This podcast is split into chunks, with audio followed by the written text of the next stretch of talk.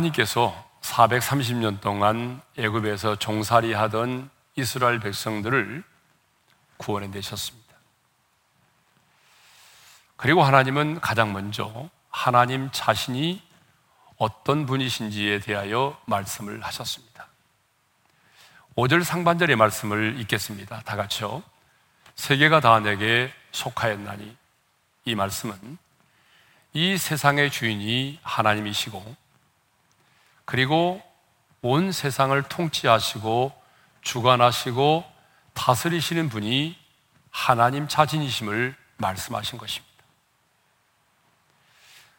내가 너희들을 애굽에서 이끌어냈지만 나는 이스라엘만의 하나님이 아니라 온 세상의 주인이시고 그리고 온 세상을 주관하시고 다스리시는 하나님이심을 분명히 하신 것입니다.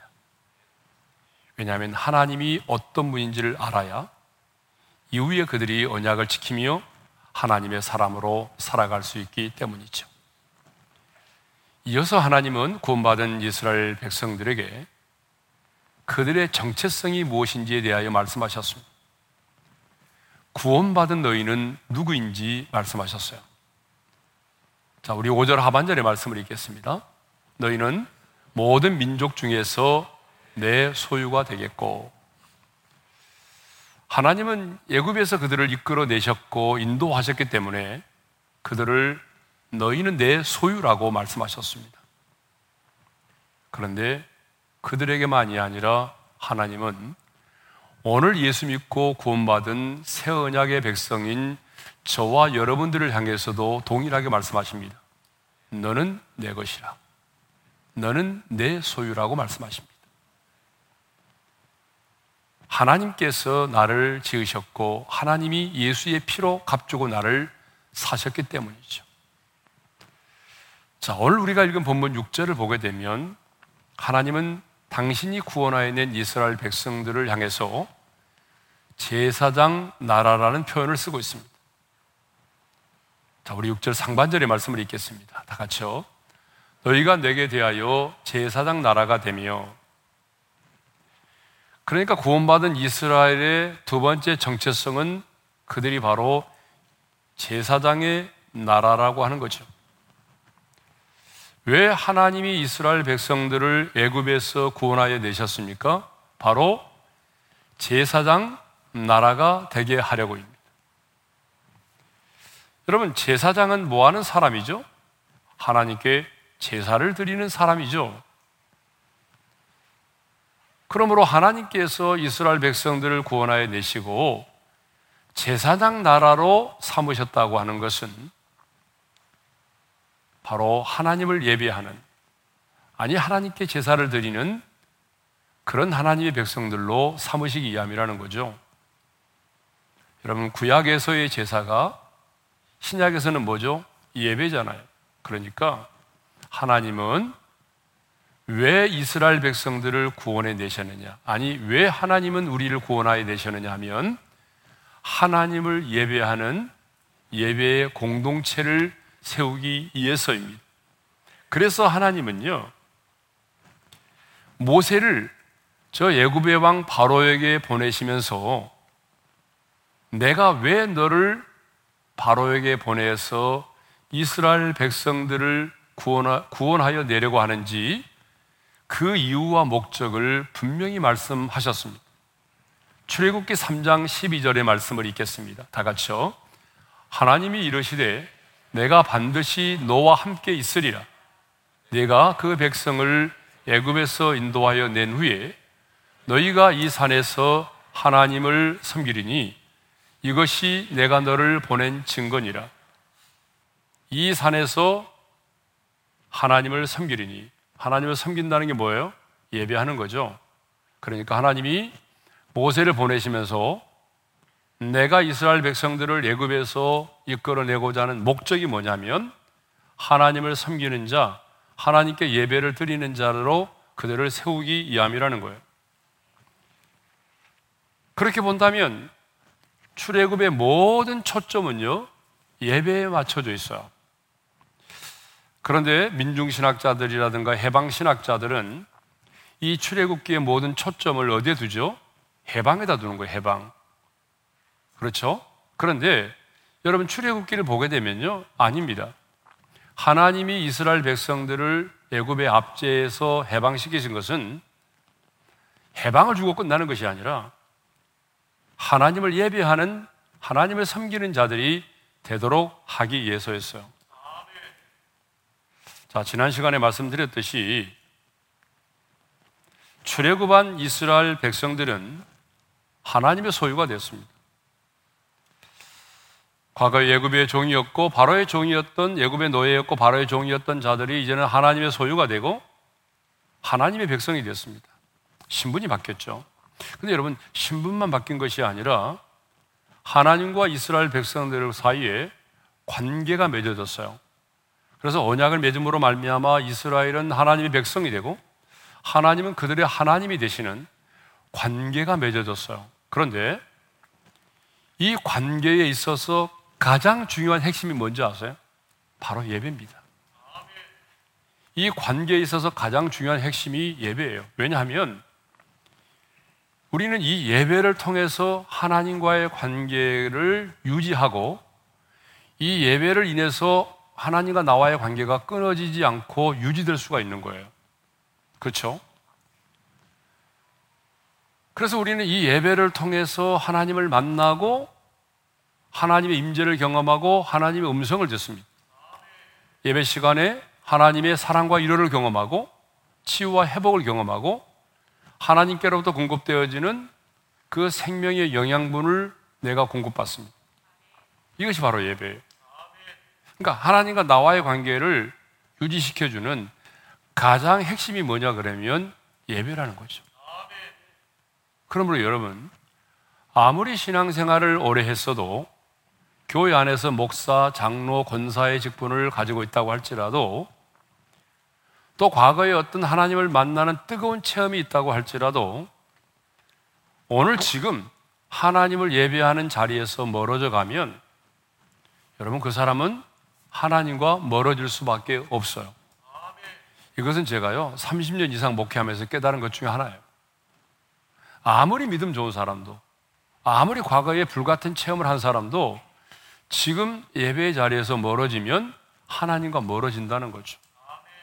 예, 이것이 바로 예배입니다.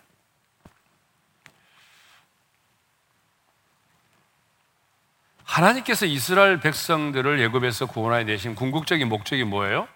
하나님을 예배하는 그 예배의 공동체를 세우기 위함이죠. 그래서 하나님은요, 이스라엘 백성들을 예굽에서 이끌어내신 다음에 신의 산으로 인도하셨어요. 신의 산에서 몇 달 동안 있었어요. 계산해 보니까 아, 이스라엘 백성들이 출애굽에서 신의 산에서 머무른 기간은 약 10개월 정도입니다. 10개월 정도 머물러 있는 동안에 하나님은요 이스라엘 백성들을 예배 공동체로 세우셨어요. 그래서 하나님이 시내산에 강림하셨고요. 모세를 불러오도록 해서 시내산 위에서 우리가 잘 아는 십계명을 주셨어요. 여러분, 이 십계명도 있잖아요. 이 십계명도 예배와 관련된 계명이에요. 자, 1계명부터 4계명까지는요. 우리의 예배 대상이신 하나님이 어떤 분이신지 말씀하고 있고요. 그 예배의 대상이신 하나님을 우리가 어떻게 예배해야 되는지 말씀하고 있어요. 그게 1계명부터 4계명까지죠. 그러면 5계명부터 10계명까지는요. 그러면 5계명부터 10계명까지는요. 구원받은 백성들이 우리의 삶에서 삶으로 드려야 하는 예배에 대한 언급이에요. 우리가 어떤 삶으로 하나님께 예배를 드려야 되는가 하는 문제를 다루고 있는 거거든요. 그러니까 10계명도 있잖아요. 단순한 계명이 아니라 하나님을 예배하는 예배와 관련된 계명이라는 거죠. 하나님은 거기서 끝나지 않으시고요. 모세를 통해서 하나님이 성막을 짓도록 하셨어요. 그렇죠?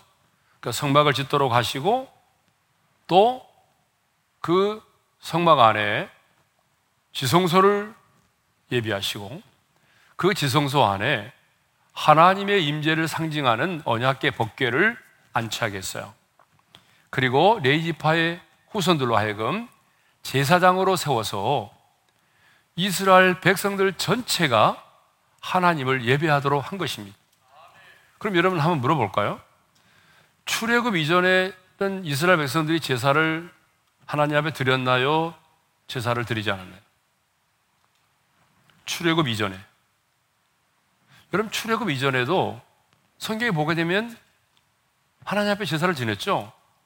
가인과 아벨도 하나님께 제사를 드렸잖아요. 그죠? 노아도 방주에서 나오는 날에 제단을 쌓고 하나님께 제사 드렸잖아요. 믿음의 조상 아브라함도 가나안 땅에 들어가서 가장 먼저 제단을 쌓고 또 가는 곳마다 제단을 쌓고 하나님께 제사를 드렸잖아요. 지금까지는요. 각 사람이 자기 자신이 제사장이 돼서 개인적으로 하나님 앞에 제단을 쌓았어요. 그런데 이제는요. 하나님이 이스라엘 백성들을 예굽에서 이끌어내신 다음에 레이 지파를 제사장으로 세워서 하나님의 임재 앞에서 이스라엘의 모든 백성들이 하나님을 예배하도록 했다는 것입니다. 예배하는 공동체로 세우셨다는 거예요.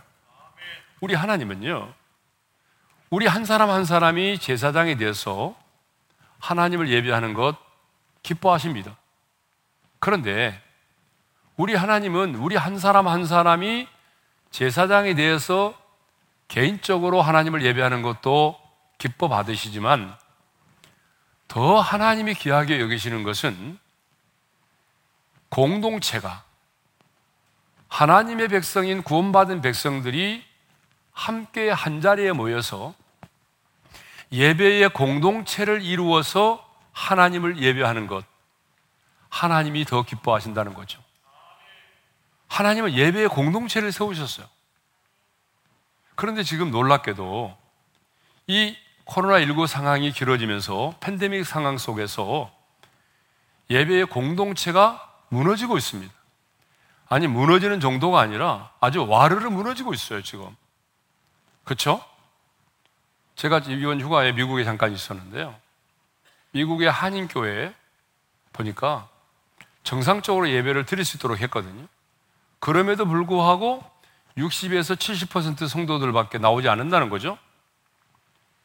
저는 생각해 봤어요. 코로나19 상황이라고 하는 정말 비상적인 상황이기도 하지만 이 팬데믹 상황이 끝이 났을 때에 과연 우리 한국 교회는 어떤 모습일까?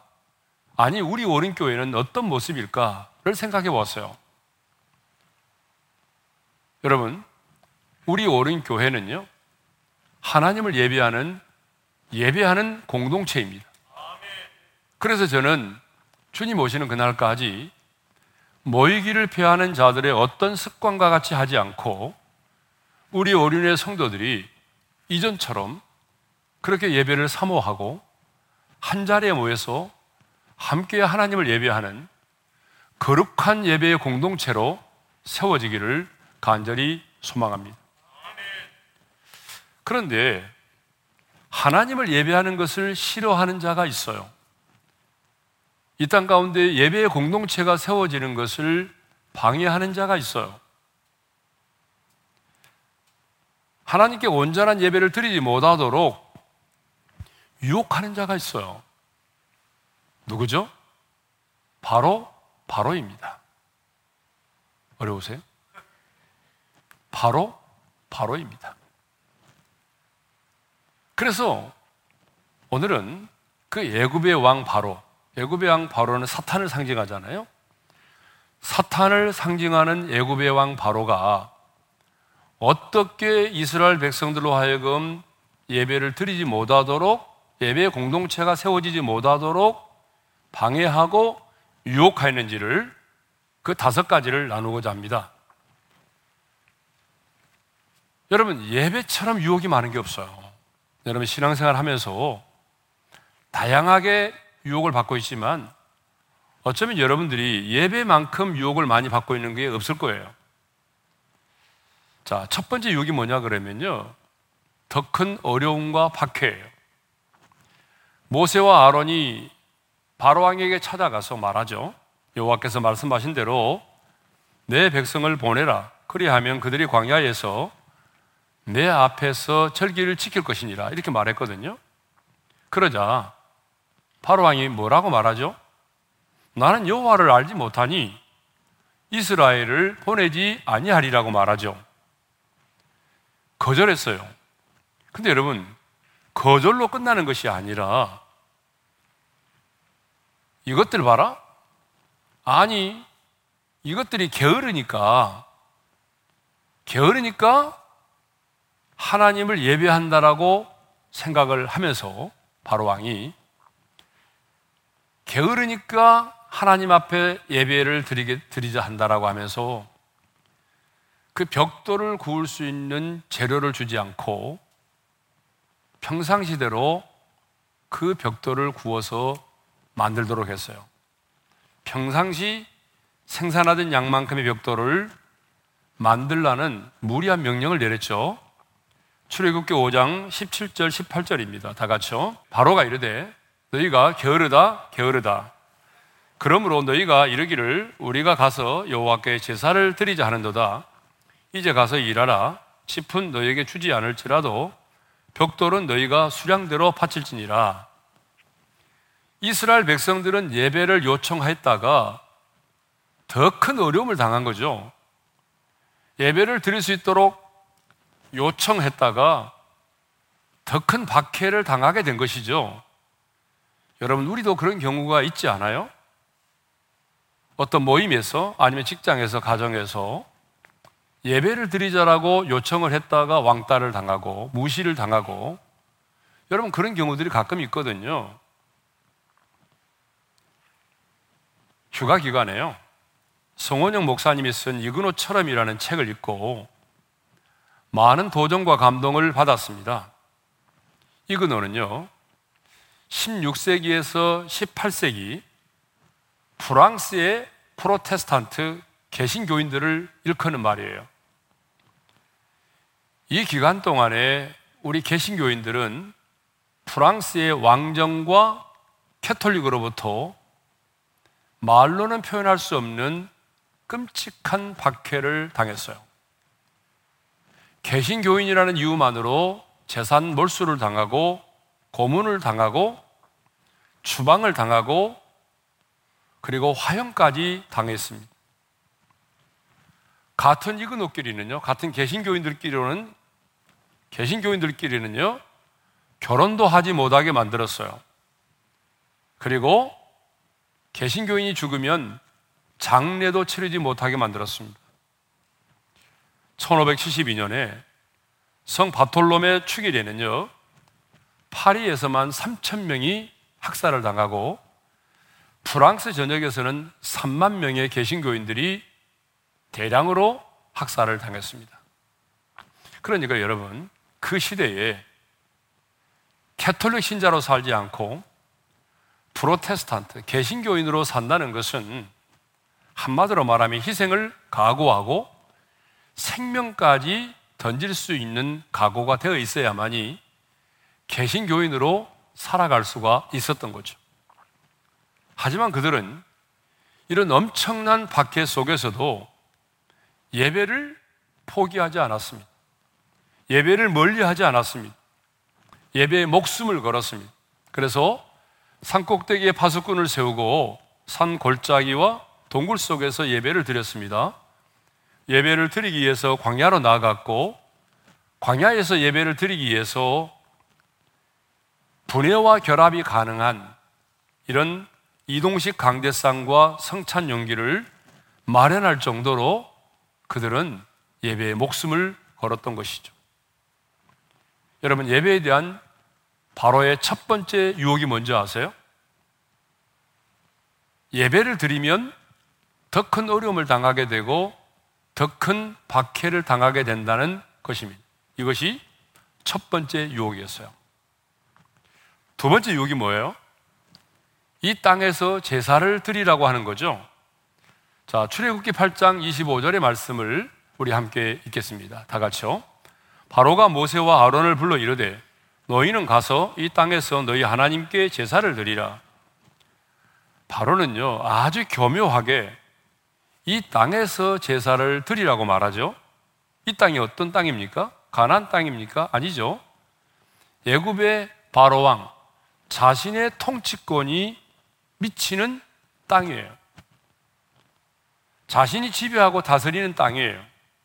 그러면 예배는 드리되 예굽에서 드리라고 하는 이 의미는 뭐죠? 쉽게 설명하자면 이런 얘기죠. 하나님도 예배하고 세상도 예배하라는 거예요. 하나님을 섬기고 그리고 세상도 함께 섬기라는 거예요. 하나님을 믿고 신앙생활 하는 것은 좋지만은 이 세상에 살아가면서 이 세상의 사람들과 동일하게 살아가라는 거예요. 자, 이렇게 말하면 이해가 안 되니까 조금 더 제가 구체적으로 예를 들어 보겠습니다. 일주일이 7일이잖아요. 그죠? 그런데 월화수목 금 토 6일 동안은 이 세상에 살아가는 동안에는 이 세상에 속한 자들처럼 이 세상 사람들이 추구하는 삶의 방식으로 살라는 거예요. 그리고 단 하루, 그들이 말하는 일요일, 우리가 말하는 주일, 그 한 날에만 예배당에 나가서 예배를 드리라는 거예요. 여러분, 이렇게 신앙생활 하는 분들 진짜 많잖아요. 그죠? 일주일 내내 세상 사람들의 가치관을 가지고 세상 사람들이 살아가는 방식대로 살고 그리고 주일날에 한 번 나와서 예배를 드려주는 것만으로 그것이 신앙생활의 전부라고 생각하는 사람들 무지하게 많습니다. 조금 더 구체적으로 예를 들어보자면 이런 거예요. 내가 예수 믿고 신분이 바뀌고 하나님의 자녀가 되었지만 이 세상을 살아가면서 어떻게 하라는 거예요? 이 세상의 사람들처럼 손 없는 날에 이사도 하고 자녀들 이름을 지을 때는 장명소 가서 이름 짓고 인생이 풀리지 않으면 무당 데려다가 부닥거리도 하고 제사도 좀 지내고 인생의 앞날이 궁금하거든 무속인들 찾아가서 인생의 앞날을 좀 물어보라는 거죠. 이렇게 살라는 거예요. 예? 그런데 여러분, 구원이라고 하는 게 뭐죠? 구원은요, 건져내서 옮겨지는 걸 말해요. 여러분, 제 얘기가 아니죠. 골로새서 1장 13절의 말씀을 읽겠습니다. 다 같이요. 그가 우리를 흑암의 권세에서 건져내사 그의 사랑의 아들의 나라로 옮기셨으니 여러분 구원이 뭐예요? 구원은요 애굽의 땅에서 가나안 땅으로 옮겨진 것입니다. 흑암의 권세에서 건져내요 그의 사랑의 아들의 나라로 옮겨진 겁니다. 이게 바로 구원이에요. 그래서 예수님도 요한복음 5장 24절에서 영생을 이렇게 설명하셨어요. 다 같이 읽겠습니다. 시작. 내가 진실로 진실로 내게 이르노니 내 말을 듣고 또 나 보내신 이를 믿는 자는 영생을 얻었고 심판에 이르지 아니하나니 사망에서 생명으로 옮겨느니라. 여러분 구원이 뭐예요? 어둠에서 빛 가운데로. 그렇죠? 지옥에서 천국으로. 사망에서 생명으로 옮겨진 게 구원입니다. 그런데 마귀는 지금 바로 마귀는 지금 모세에게 뭘 요구하는 거죠? 이 세상에서 자신이 지배하고 다스리는 이 세상에서 하나님을 예배하라는 거잖아요. 물론 제가 늘 여러분들에게 말씀드렸던 것처럼 우리의 신앙생활의 무대는 세상입니다. 교회가 아닙니다. 하나님이 우리를 세상 가운데 보내셨어요. 그러니까 우리가 머물러 있고 우리가 살아야 될 것은 세상입니다, 여러분. 세상을 떠나면 안 돼요. 그렇죠? 그렇지만 우리가 이 세상 속으로 들어가서 이 세상의 사람들과 더불어 살아가지만 우리는 이 세상에 속한 자가 아닙니다. 우리의 영적인 포지션은 이미 이 땅을, 이 세상을 떠난 자들입니다. 그러므로 우리가 이 세상 속에 살아가지만 우리는 이 세상의 사람들처럼 살아서는 안 된다는 거죠. 이 땅에 속한 자처럼 그들의 삶의 방식을 따라 살면 안 된다는 거죠. 이 세상 속에서 세상에 속한 자처럼 사는 것이 아니라 하나님께 속한 자처럼 살아서 그래서 세상을 이기며 구별된 자로 살아가야 된다는 거죠. 그런데 마귀는요, 세상도 예배하고 하나님도 예배하고 세상도 섬기고 하나님을 섬기라고 말하는 거죠. 세 번째 유혹입니다. 세 번째 유혹이 뭐냐 그러면 너무 멀리 가지는 말라는 거죠.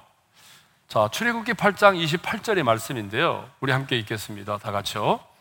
바로가 이르되 내가 너희를 보내리니 너희가 너희 하나님 여호와께 광야에서 제사를 드릴 것이나 너무 멀리 가지는 말라. 자, 바로는 이 땅에서 제사를 드리라고 하는 그 유혹이 거절당하자 이번에는 새로운 제안을 하나 했는데요. 그게 뭐냐 그러면 너무 멀리 가지는 말라는 거예요. 그러면 왜 바로는 너무 멀리 가지는 말라고 했을까요?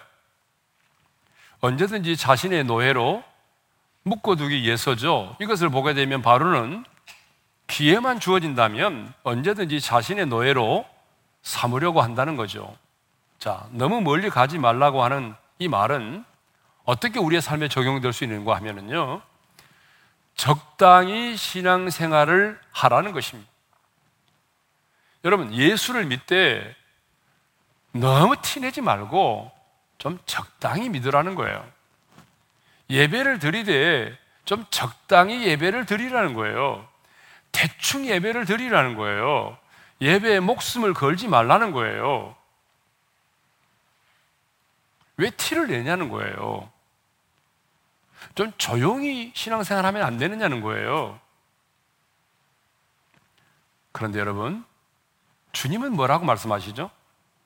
주님의 말씀이 중요하죠. 자, 우리 요한계시록 3장 16절의 말씀을 읽겠습니다. 다 같이요. 내가 이같이 미지근하여 뜨겁지도 아니하고 차지도 아니하니 내 입에서 너를 토하여 버리리라. 주님이 우리에게 요구하는 신앙생활은 미지근한 게 아닙니다, 여러분. 대충 예배하라는 게 아니에요. 신앙생활 대충 하라는 게 아니죠. 그런데 마귀는 그렇게 하지 않는다는 거죠. 마귀는 언제나 하나님을 예배할 때도 대충 하라는 거죠. 예? 자, 넷째, 네 번째 유혹입니다. 아, 네 번째 유혹이 뭐냐 그러면 장정만 가서 여호와를 섬기라는 거죠. 어, 재앙이 계속되자 바로는요 모세에게 그러면 여호와를 섬기러 갈 자는 누구 누구냐라고 물었어요. 그러니까 모세가 말하죠. 우리 남녀 노소와 양과 소를 데리고 가겠나이다. 라고 말했거든요.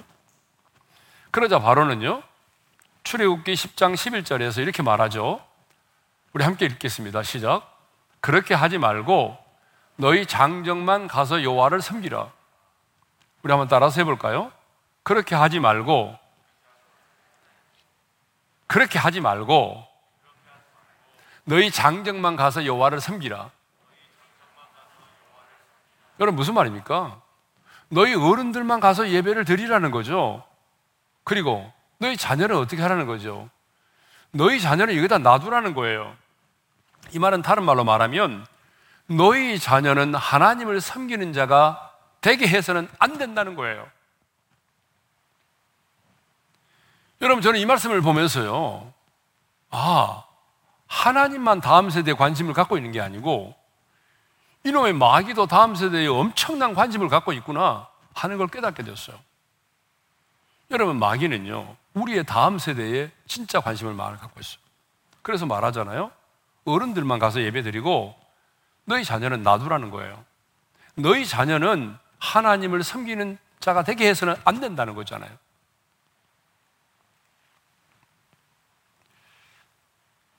그래서 이 마귀의 유혹을 받아들여서 오늘 그렇게 실제로 살아가는 부모들이 많습니다. 마귀가 우리 부모들의 마음속에 이런 마음을 주었잖아요. 너희 자녀는 지금 대학에 들어가는 게 더 시급해. 시험 공부해야 돼. 그리고 너희 자녀는 지금 결혼도 해야 돼. 그러니까 이런 날 데이트 하면 언제 하겠어? 이런 여러 가지 이유를 대면서 우리의 자녀들이 예배 자리에 있지 않도록 만들고 있다는 거예요. 우리 부모들이. 그러니까 여러분 나는 예배하면서 오늘 내 자녀들이 예배 자리에 있지 않다면 그 부모는 회개해야 됩니다. 마귀가 원하는 거예요. 하나님은 우리의 다음 세대가 부모와 함께 하나님을 예배하는 하나님을 예배하는 세대가 되기를 원하십니다. 그런데 사탄은요, 우리의 다음 세대가 하나님을 예배하지 않는 예배의 사각지대에 머무르게 만들어서 여러분의 가문에서 영적인 계승이 이어지지 못하도록 만드는 것입니다. 여러분, 그 육상에 보게 되면요. 400m 계주가 있죠. 그죠? 계주. 이 계주는 한 사람이 100m씩을 이제 달리는 거잖아요. 네 사람이. 그런데 제일 중요한 게 뭐죠? 바톤 터치예요. 이 바톤이 터치가 되지 않으면요. 바톤을 떨어뜨리면요. 모든 게 끝나는 거예요. 근데 여러분, 우리의 자녀들이 하나님을 예배하지 않는다면 분명히 우리의 자녀들은 하나님을 떠나게 될 것이에요. 우리의 영적인 계승은 끝나고 마는 거죠. 다섯 번째 유혹입니다. 다섯 번째 유혹은요, 몸만 가서 예배를 드리라는 거예요. 자, 출애굽기 10장 24절의 말씀을 우리 함께 읽겠습니다. 다 같이요. 바로가 모세를 불러서 이르되 너희는 가서 여호와를 섬기되 너희의 양과 소는 머물러 두고 너희 어린 것들은 너희와 함께 갈지니라. 자, 예굽의 왕 바로는 여호와를 섬기러 나가는 자들에게 뭐라고 말하죠? 너희의 양과 소는 머물러 두고 어린아이들을 데리고 가는 것까지는 허락하겠지만 마지막은 뭐예요? 양과 소는 머물러 두라는 거죠. 재물은 남겨두고 몸만 가서 여호와를 섬기라는 거죠. 그런데 여러분, 하나님께 제사를 드리려면 뭐가 필요하죠? 재물이 필요하죠. 양과 소와 같은 재물이 필요하단 말이죠. 재물이 없는 예배는요, 구약시대에 연락되지 않습니다. 그러니까 양과 소는 놔두고 몸만 가서 예배를 드리라고 하는 이 바로의 유혹은요, 제사는 드리되 재물이 없는 제사를 드리라는 거예요. 신학적인 표현으로 말하면 예배는 드리되 빈손으로 가서 몸만 예배를 드리라는 거예요. 바로 왕이 요구한 것을 보게 되면 그 의도를 알 수가 있어요. 바로 왕이요. 다른 종류의 짐승도 있었겠지만 꼭 집어서 뭐만 얘기했어요? 양과 소만 얘기했어요. 여러분, 왜 바로는 다른 짐승들은 놔두고 양과 소만 놔두고 가라고 그랬을까요? 그 양과 소는요, 하나님께 제사를 드릴 때에 사용되는 그런 재물이거든. 이것을 보게 되면 바울이 지금 양과 소는 놔두고 가서 몸만 가서 제사를 지내라 하는 이유가 뭐예요? 결국은 재물이 없는 제사를 드리라는 거죠. 몸만 가서 빈손으로 예배를 드리라는 거죠. 오늘도 사탄은 예배는 드리되 가서 몸으로만 빈손으로 예배를 드리라고 그렇게 유혹을 합니다. 그런데 하나님은 무교병의 절기를 지키라 말씀하시면서 내가 예굽에서 나온 것을 기억하며 빈손으로 내 앞에 나오지 말지니라고 말씀을 하셨습니다. 그러면 새 언약의 백성인 우리에게 재물이 없이 몸만 가서 예배를 드리라고 하는 이 말씀은 무엇을 의미할까요? 예배는 드리되 우리의 온전한 희생 제물이 되어 주신 예수 그리스도가 없는 예배를 드리라는 거예요. 예수의 보혈이 없는 예배, 예수님의 이름이 사라진 예배를 드리라는 거죠.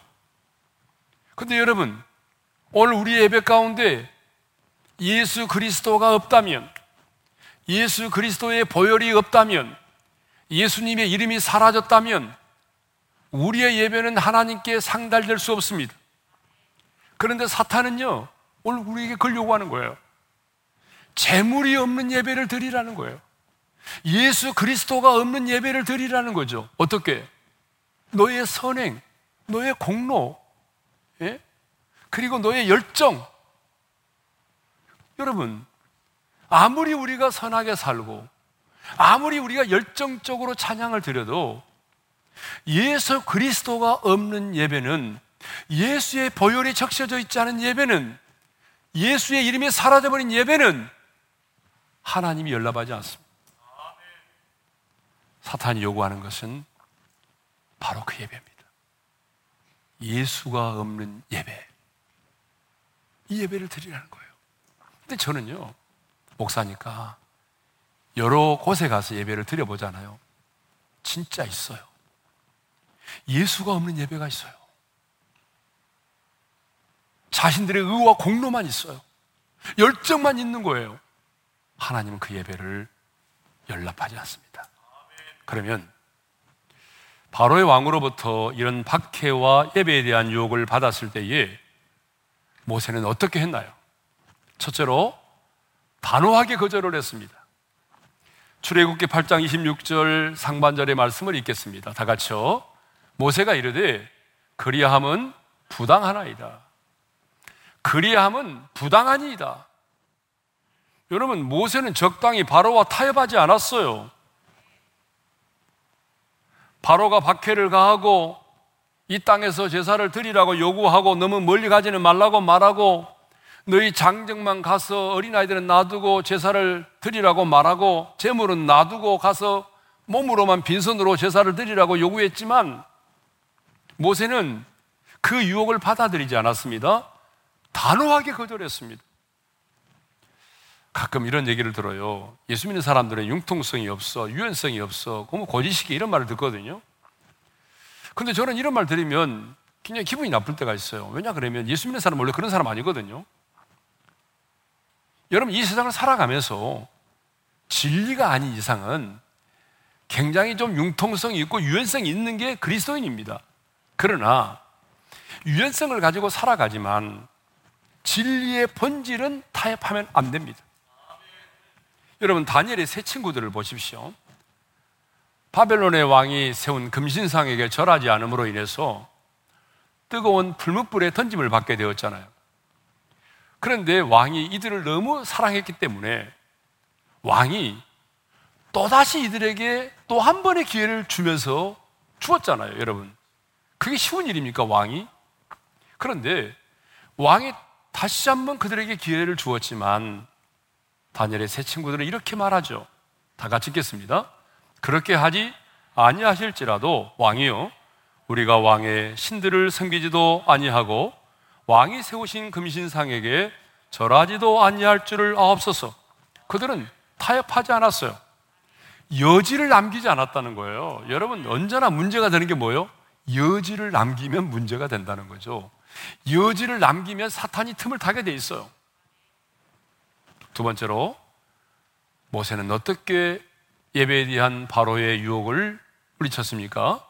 말씀으로 물리쳤습니다. 출애굽기 8장 27절 하반절의 말씀을 함께 읽겠습니다. 다 같이요. 우리 하나님 여호와께 제사를 드리되 우리에게 명령하시는 대로 하려 하나이다. 한번 따라서 하겠습니다. 우리에게 명령하시는 대로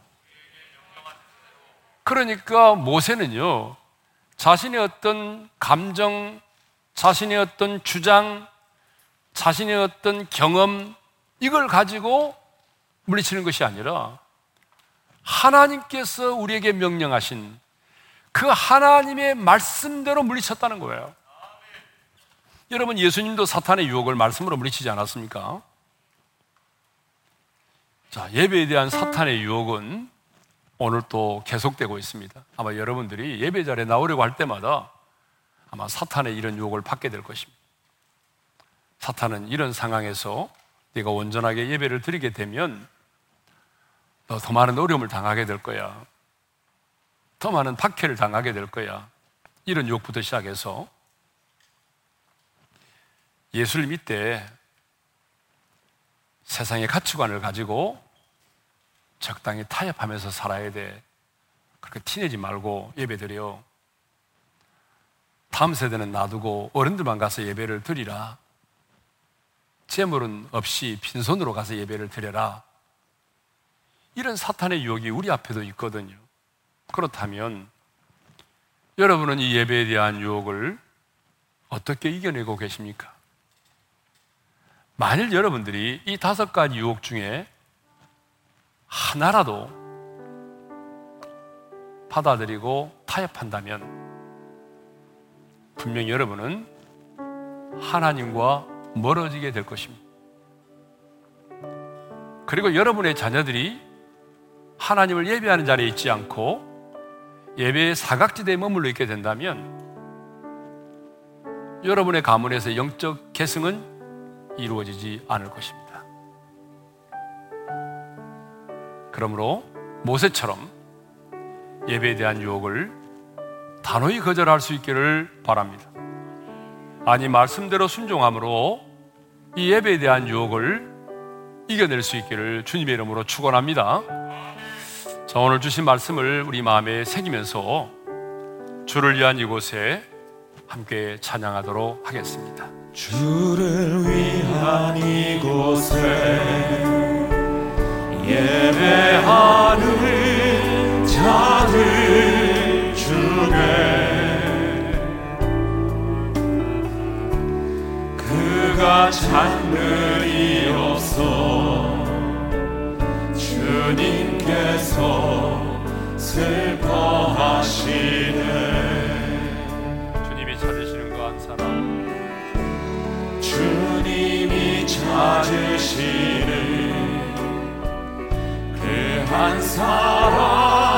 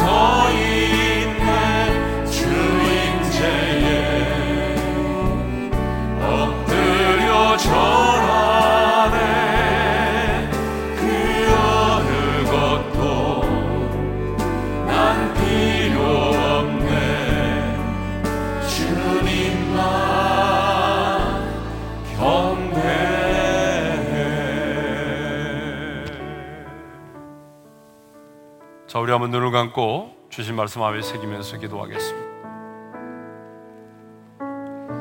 하나님은 출애굽한 이스라엘 백성들을 제사장 나라라고 말씀하셨어요. 그것은 하나님이 구원하여 내신 당신의 백성들을 예배하는 공동체로 세우셨다는 거예요. 하나님이 저와 여러분을 구원하신 목적도 바로 하나님을 예배하도록 하기 위함이죠. 우리 한 사람이 예배하는 것도 좋지만 하나님은 구원받은 백성들이 함께 한 자리에 모여서 예배의 공동체를 세워가면서 예배드리는 걸 원하십니다. 그래서 이 시간에는 주님이 팬데믹 상황으로 인해서 예배 공동체가 무너져 가고 있는데 주님 다시 오시는 그날까지 모이기를 피하는 자들의 어떤 습관과 같이 하지 않고 이 땅의 모든 죄 백성들이 함께 모여 하나님을 예배하는 예배의 공동체가 다시 세워지기를 위하여 기도합시다. 두 번째로 우리에게도 예배에 대한 다섯 가지 유혹이 있어요. 예배를 드리려고 할 때마다 우리는 이런 유혹을 받죠. 그런데 여러분, 이 유혹을 받아들이면 안 된다는 거죠. 이 유혹을 받아들이면 하나님과 내가 멀어질 수밖에 없어요. 여러분 이 유혹 없어요? 너 지금 이 상황에서 예배 드리면 너 힘들어져. 너 어려움 당한다고 그런 유혹. 이 세상에서만 하나님을 예배하라고 하는 것, 세상도 예배하고 하나님도 섬기라고 하는 것, 신앙생활 대충 하라고 하는 것, 예배도 대충 드리라는 것, 자식은 놔두고 장정만 가서 어른들끼리만 예배하라는 것, 재물은 없고 빈손으로 가서 예배하라는 것, 여러분 이런 유혹을 단호히 거부하고 말씀으로 물리칠 수 있기를 위해서 기도합시다. 그래서 우리 한 사람 한 사람이 하나님이 찾으시는 진정한 예배자로 세워지기를 위해서 기도하겠습니다. 오늘 주신 말씀을 붙들고 우리 주여 한번 부르고 함께 기도하겠습니다. 주여! 할렐루야 우리 아버지 하나님 감사합니다. 하나님께서 이스라엘 백성들을 보라에 내신 것은 예배하는 공동체로 세우기 위함이었습니다. 이 팬데믹 상황 속에서 예배의 공동체가 무너져가고 있는데 하나님 이 땅의 당신의 백성들이 어떤 상황 속에서도 예배의 자리를 멀리하지 않도록 도와주시고 주님이 예배하신 그 현장에 모여서 한 마음으로 함께 하나님을 예배할 수 있는 예배의 공동체가 이 땅 가운데 세워지게 하여 주시기를 원합니다. 하나님 예배를 드리고자 할 때 많은 유혹이 우리에게도 있습니다. 그 사탄의 유혹을 받아들이지 않도록 도와주십시오. 단호히 거부하게 도와주십시오. 그래서 하나님, 우리는 어떤 상황 속에서도 하나님을 예배하는 하나님이 찾으실 진정한 예배자로 우리가 서기를 원합니다. 나만이 아니라 우리의 자녀들도 나와 함께 하나님을 예배할 수 있는 자가 되게 하여 주옵소서. 하나님 재물이 없는 빈손으로 드리는 예배가 아니라 예수 그리스도가 살아 숨쉬는 그런 예배를 드리게 도와 주옵소서. 그래서 하나님 우리가 예배를 드릴 때마다 하나님께로 가까이 나가게 도와주시고 하나님의 은혜가 충만한 예배를 통해서 쌓아주신 하나님의 은혜를 경험하게 도와주옵소서. 이제는 우리 주 예수 그리스도의 은혜와 하나님 아버지의 영원한 그 사랑하심과 성령님의 감동, 감화, 교통, 인도하심이 예배의 공동체가 다시 세워지기를 간절히 소망하고 많은 사탄의 유혹이 있지만 예배에 대한 사탄의 유혹을 단호히 거부하고 하나님이 찾으시는 진정한 예배자로서 하나님을 예배하기를 소망하는 모든 지체들 위해 이제로부터 영원토로 함께 하시기를 축원하옵나이다. 아멘.